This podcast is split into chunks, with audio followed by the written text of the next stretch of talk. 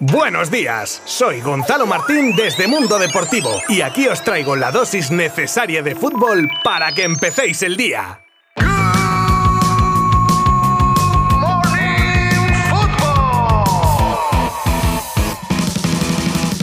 Hola, muy buenas. Fin de semana convulso, el que hemos tenido sobre todo con la despedida de Gerard Piqué del Barça en un homenaje express a ver, se supo a dos días del partido ante la Almería y creo que se salvó la papeleta muy dignamente con un adiós a la altura de uno de los mejores centrales de la historia del Barça y puede que del fútbol español. Pero por mucha pena que dé, hemos tenido muchas más cosas estos días y de ello os hablaré en breve con los resultados de los partidos de la Liga Santander hasta hoy, ya que falta el Rayo Real Madrid para finalizar la jornada. Os habla Gonzalo Martín desde Mundo Deportivo y vamos con todo en 3, 2, 1. El viernes comenzaba la decimotercera jornada del campeonato con la victoria del Girona ante el Athletic por 2 a 1. El sábado, Getafe y Cádiz empataban a cero. El Real Valladolid se llevaba los tres puntos ante el colista, aún más colista, el Elche. El Celta pinchaba en casa por 1 a 2 ante Osasuna. Y el Fútbol Club Barcelona le dedicaba tres puntos que le colocan líder hasta hoy lunes, mínimo, con un 2 a 0 ante el Almería. Ya el domingo, empate a 1 entre Atlético y Español. Mismo resultado obtuvieron Real Sociedad y Valencia Villarreal, que sigue sin levantar cabeza desde la marcha de Emery. Caía en casa por 0 a 2 ante el Mallorca. Y para terminar, derby entre Betis y Sevilla que acabó en tablas a un golito.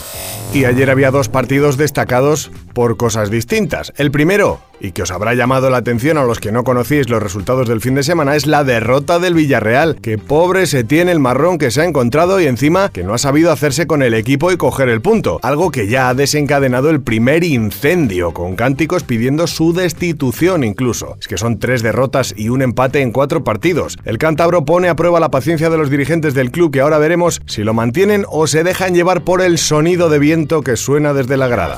El otro partido destacado de ayer, por supuesto, el derby Betis-Sevilla que acabó en tablas con los goles de Navas en propia y de Gudel, golazo en la recta final para enmendar el fatídico gol de su compañero. Un partido con mucha polémica y con un Sánchez Martínez protagonista con tres expulsiones que fueron rectificaciones tras sacar amarilla al árbitro en primera instancia. Se iban así a la calle Montiel, Fekir y Borja Iglesias. Un empate que sirve para que los béticos duerman en posiciones de Champions y que su vecino salga de la zona de descenso. Vamos a escuchar palabras de ambos entrenadores en rueda de prensa post partido, Pellegrini y Sampaoli, en ese orden. Yo creo que el primer tiempo fue, fue nuestro, prácticamente no tuvieron llegada a nuestra portería. Desgraciadamente después de esas dos expulsiones, claro, desniveló el, el encuentro. Ya después, claro, eh, con el cansancio de haber jugado 40 minutos con uno menos, tuvimos más refugiados atrás. Ver Derrison así, claro, jugar con uno menos contra Sevilla, al final el punto no es malo. La realidad de, del partido con los diferentes matices que tuvo en las tres facetas, cuando estábamos con uno con igualdad numérica, con inferioridad y con, con superioridad. En las tres facetas creo que el Sevilla fue mejor y que tenía que haber ganado claramente hoy. El equipo fue, llegó, generó situaciones, la contundencia hoy no estuvo, lamentamos el resultado.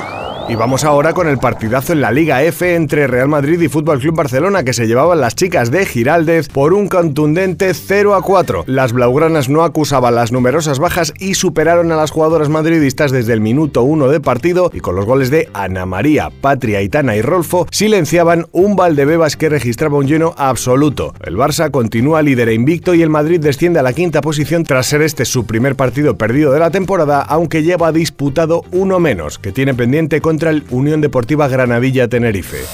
La ola de mensajes de despedida para Gerard Piqué llevan sucediéndose desde que anunciase con su vídeo el abandono del mundo del fútbol. Uno de los más emotivos y más comentados ha sido el de Río Ferdinand, el que fuera compañero suyo en el United y uno de sus mentores elogió a Gerard en una publicación en la que le dedicaba un mensaje que repasaba un poco su trayectoria y cómo consiguió tener una carrera tan exitosa. Los que queráis tenéis el mensaje íntegro en nuestra página web.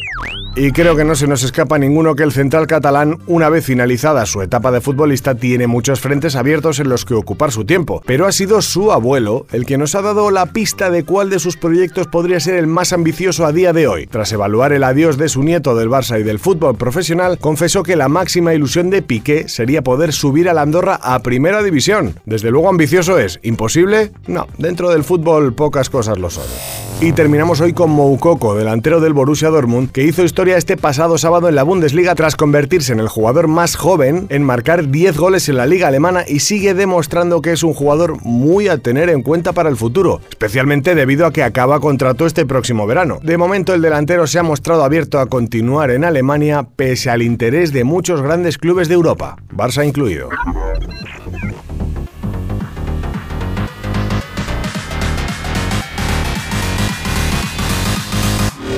Ya sabéis que hoy se juega un interesantísimo Rayo Vallecano Real Madrid a partir de las 9 de la noche y podréis seguirlo minuto a minuto desde mundodeportivo.com. Aquí me despido por hoy, pero mañana hay nuevo episodio de Good Morning Football, así que aquí os espero. Muchas gracias y abrazo virtual. Adiós. Mundo Deportivo te ha ofrecido Good Morning Football, la dosis necesaria de fútbol para comenzar el día.